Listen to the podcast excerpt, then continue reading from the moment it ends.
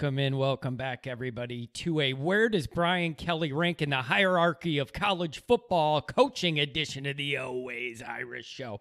Thank you so much for joining me. As always, you could find the program on the website known as youtube.com. I'm sure you've all heard of it. Hit subscribe there. Do appreciate it. If you like the video afterwards, give it a thumbs up. Always helps. I appreciate that as well. Twitter at JKZND4. Emails always irishnd at gmail.com. I'm finally almost caught up on emails. I think I've gotten back to almost everybody who sent me one. Life's been a little hectic. I was behind on that. I apologize, but I'm starting to get caught up. Um, so I think I got back to everybody the last week. Audio only, anywhere you could find me. Like, sub, share, review. I don't care what you do. I just like the interaction. Merchandise link below. Here's the deal I did the branding with the Always Irish stuff and different versions of that, and that that's cool. It's time to push it a little bit. So I have some really creative things coming. If you guys want them, you could get them. I, I don't know how these are going to come off, but I don't care. I have some points to make, so I'm making some shirts. I'm going to wear them and we're going to see what happens. So I have some really creative stuff coming that you may or may not be interested in. Even if nobody buys one of these shirts, it's totally worth it to get it made for me to make my point on the air. I don't care if nobody else buys it. I have some things I need to get across. What a great way to do it and have some fun while doing it. So stay tuned for that. Okay. Guarantee you're going to roll your eyes or laugh or both at what I come up with. So let's get into this. The Athletics, Feldman and Mandel recently released a ranking of the top college football coaches. Those are two very well known college football scribes, long term guys, and they're with The Athletic, which is a reputable uh, company in terms of doing this kind of stuff. So they did a ranking of the top active college football coaches. Obviously, if you paid attention to college football for two minutes, Saban's number one, Dabo's number two. That's a no brainer. There's nobody that can argue it. The results are what they are. Saban one, Dabo two. Then what? I'm asking you to do this project in your head. Who should come next to you on this list of best active college football coaches? Saban one, Dabo two. Who do you go to after that? Okay, think about it in your head. How would you do this list? Do dee do do do dee. Okay, time's up. According to these guys, the number three guy is Brian Kelly himself, BK Homeboy himself. Now, the rationale being that they presented is that although the top two guys have seven titles since 2011 combined and BK has none, nobody else below those top two is consistently beating those top two. And out of the rest, Brian Kelly has perhaps been the most consistent as of late three legit title chances, two playoffs, two playoff runs, three undefeated seasons, 43 and 8 since bottoming out in 2016, 10 or more wins, 5 of the last 6 years. Okay? So we have Saban, Dabo, Kelly. Now, who else do you think is in this immediate territory with Kelly? So, like your three, four, five, six type area. Ryan Day comes to mind. Lincoln Riley comes to mind. Feldman as Franklin at number five. And I can never, ever understand it. I just think Franklin's overrated. I always have. I don't know if I just don't like his personality or what. I, I have just never looked at him as an elite top five coach. That's just me. I never have. You know who else I've never looked at as a top five legit X's and O's coach who gets a lot of fanfare? Is Jimbo Fisher. He's another one I look at as a talent accumulator and not a great X's and O's guys. So Franklin and Jimbo are two that, and I'm not the only one saying this. I've been saying it a long time. So have a lot of other people. Those two, I just, I've never bought into other than talent accumulation with Jimbo And Franklin, I, I just can't. I, I just can't go there. So those two, I just don't understand. I can't go there. If you want to talk about Ryan Day, Lincoln Riley, now I'm interested. You want to look at Kirby? Okay. Like, I, I'll listen to you.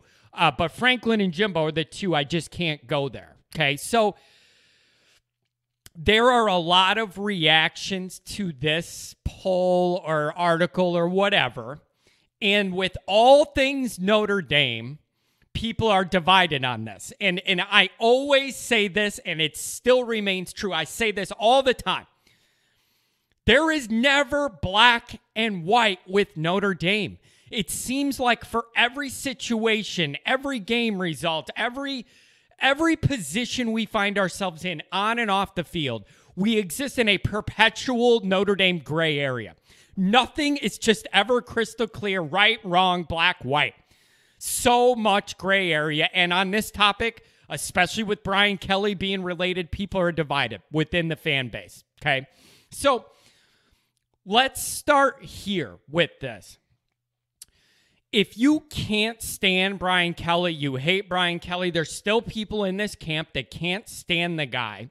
And you wonder how in the hell he could be this high without putting a trophy anybody cares about in the case yet from a major bowl game, winning a title, playoff game, whatever. We don't have any of that. We don't have any of that.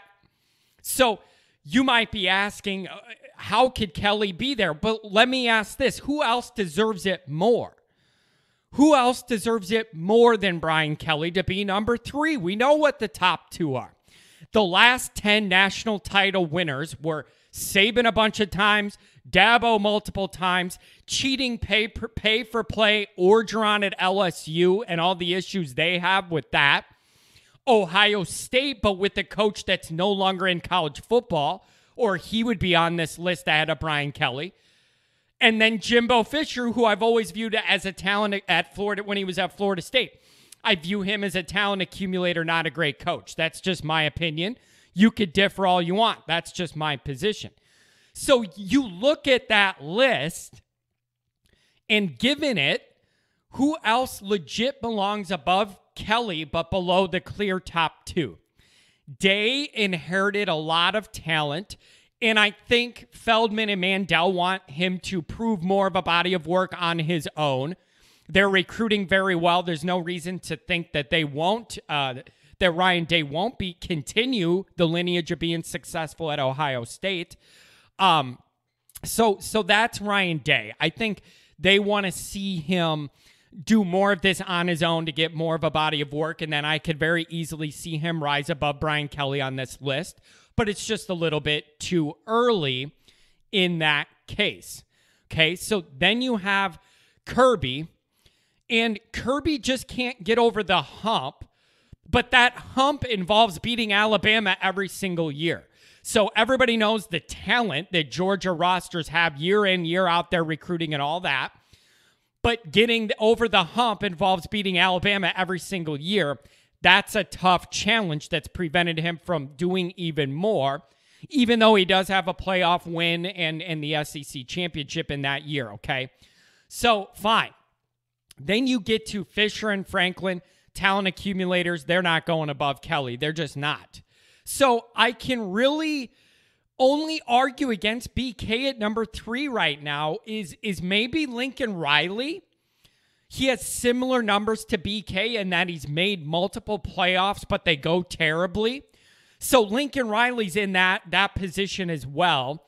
But again, I think they put Kelly ahead of him just based on the consistency of the last few years since the 2016 teardown rebuild.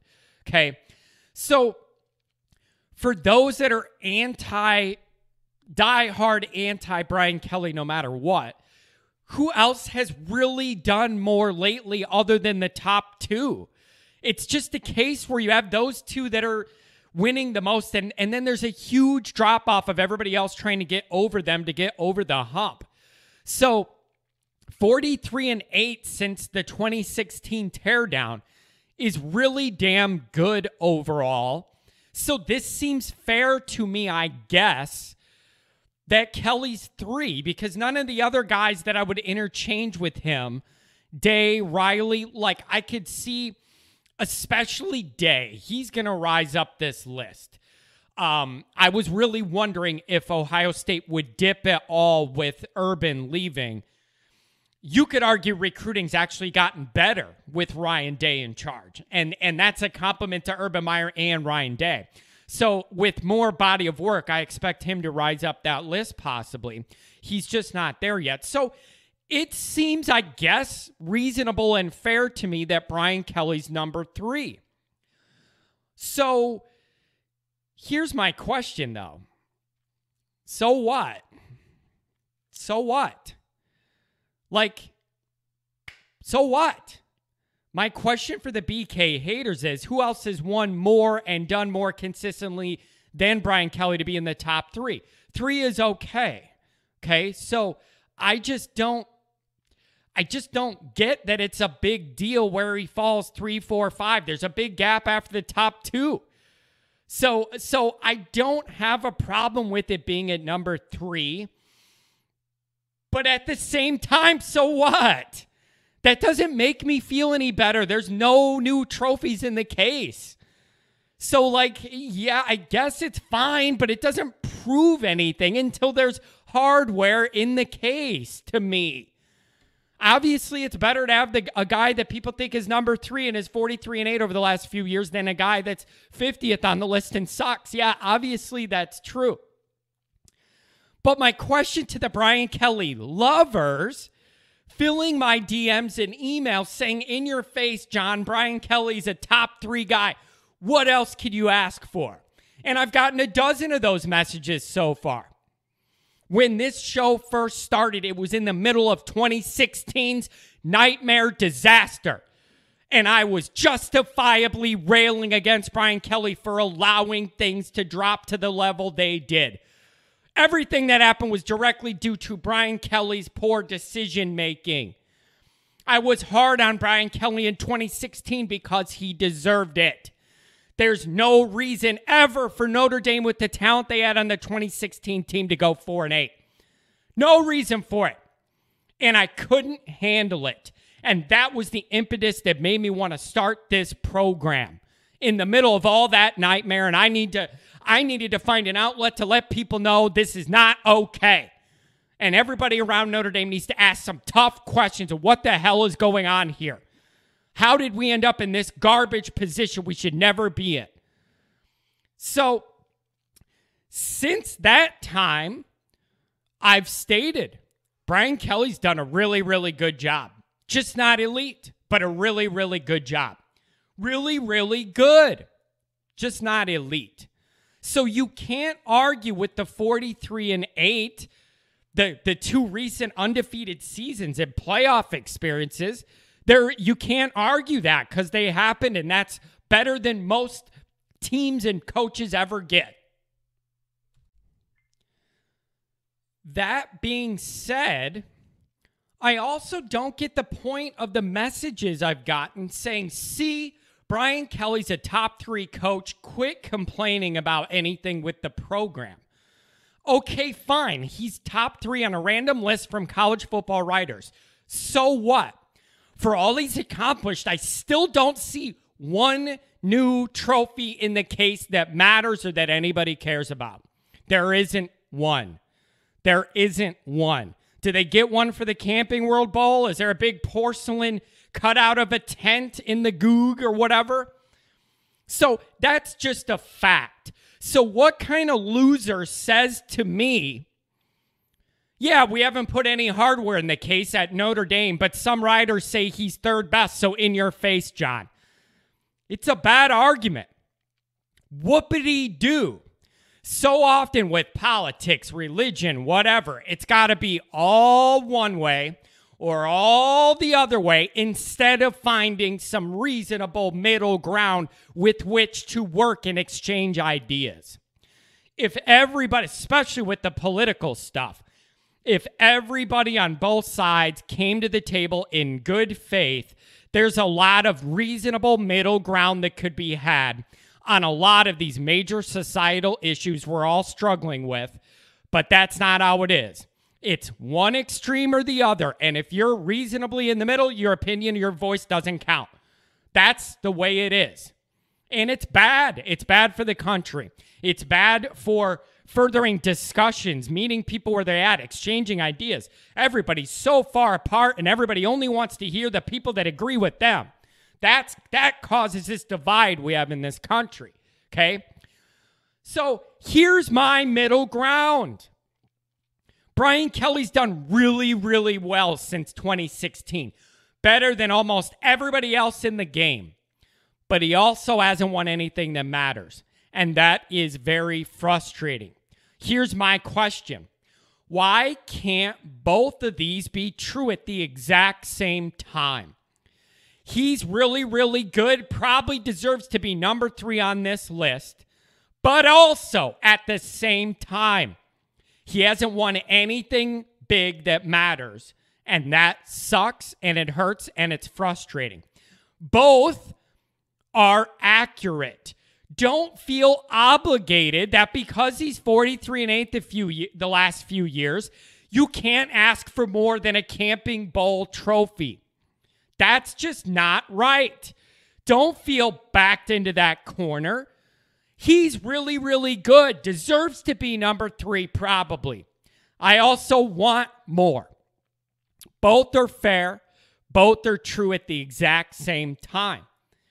Okay?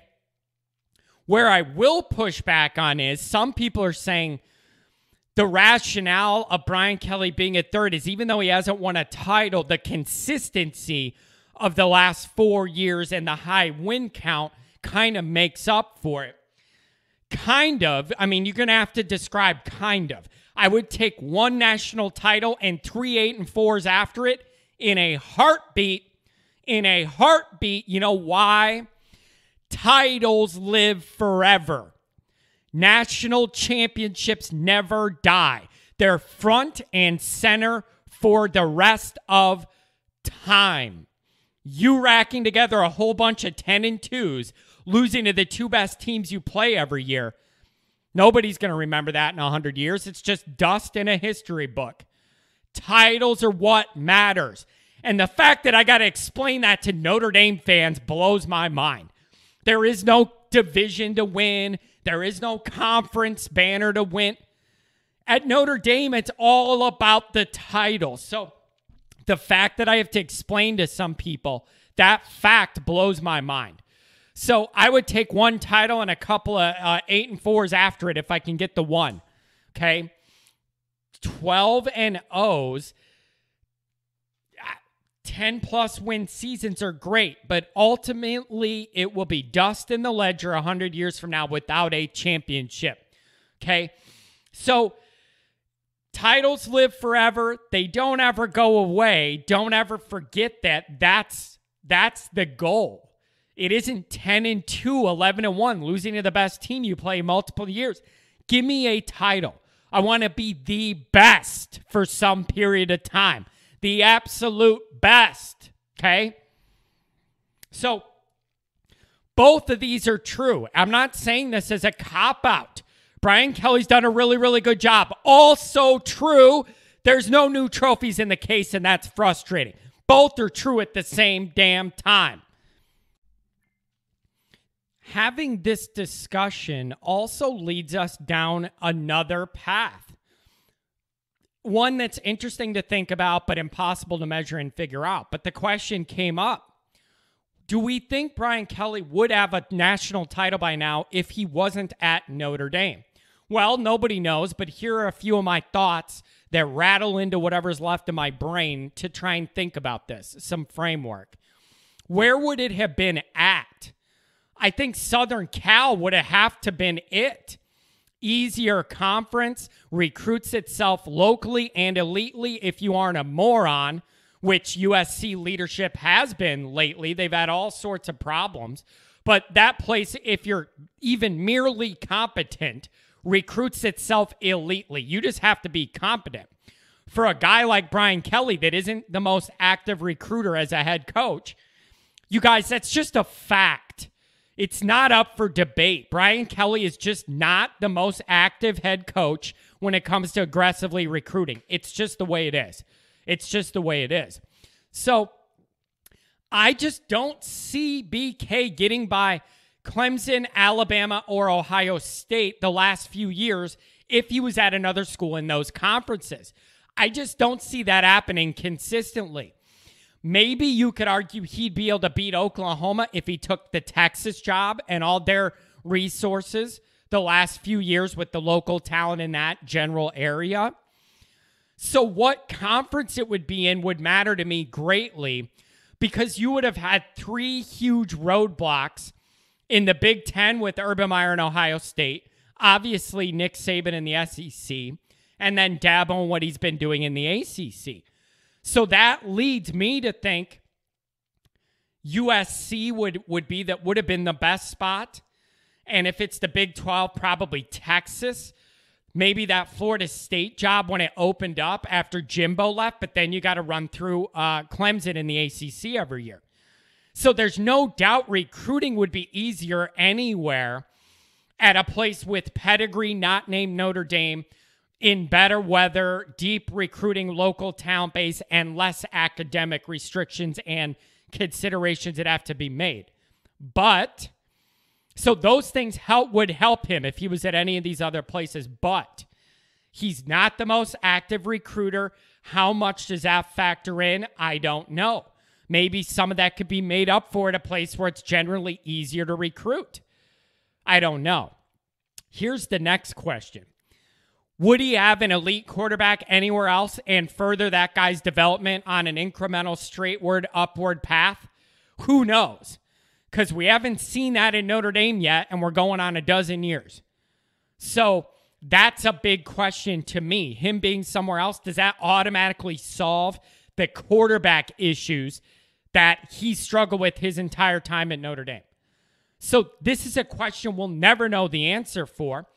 I tend to think it'd be really, really good, but end up just about in the same spot he is now.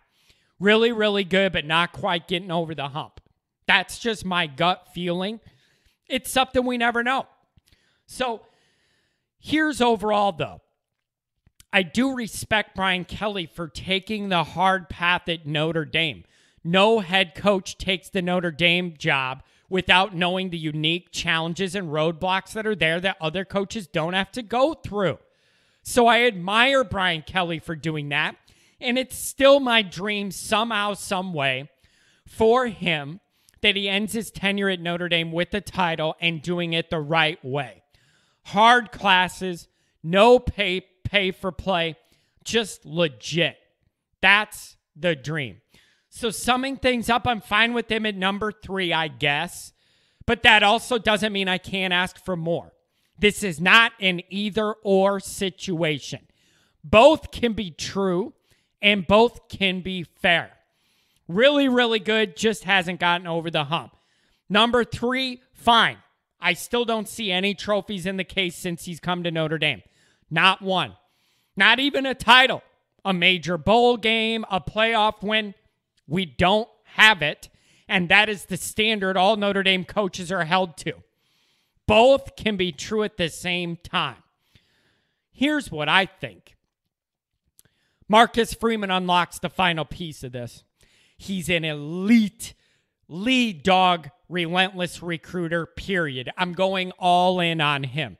And I'm fine with if, how do I want to phrase this? Let's say somehow my dream comes true and Marcus Freeman is indeed the next head coach after Brian Kelly. Let's run with that. That's what I want to happen. That's what needs to happen. That's what I feel is right. That's what I want. Let's say that happens. And somehow Marcus Freeman recruits all this elite talent. Notre Dame wins a championship and whatever. A lot of that credit for that championship uh, has to go to Brian Kelly has to go to Brian Kelly for putting everything in the position to set Marcus Freeman up to be able to get over the hump. Not full credit because he didn't get over the finish line, but Brian Kelly will deserve a ton of credit if it goes down that way for putting us in the position building the structure and framework to allow the next guy to get there. So that I will credit him for.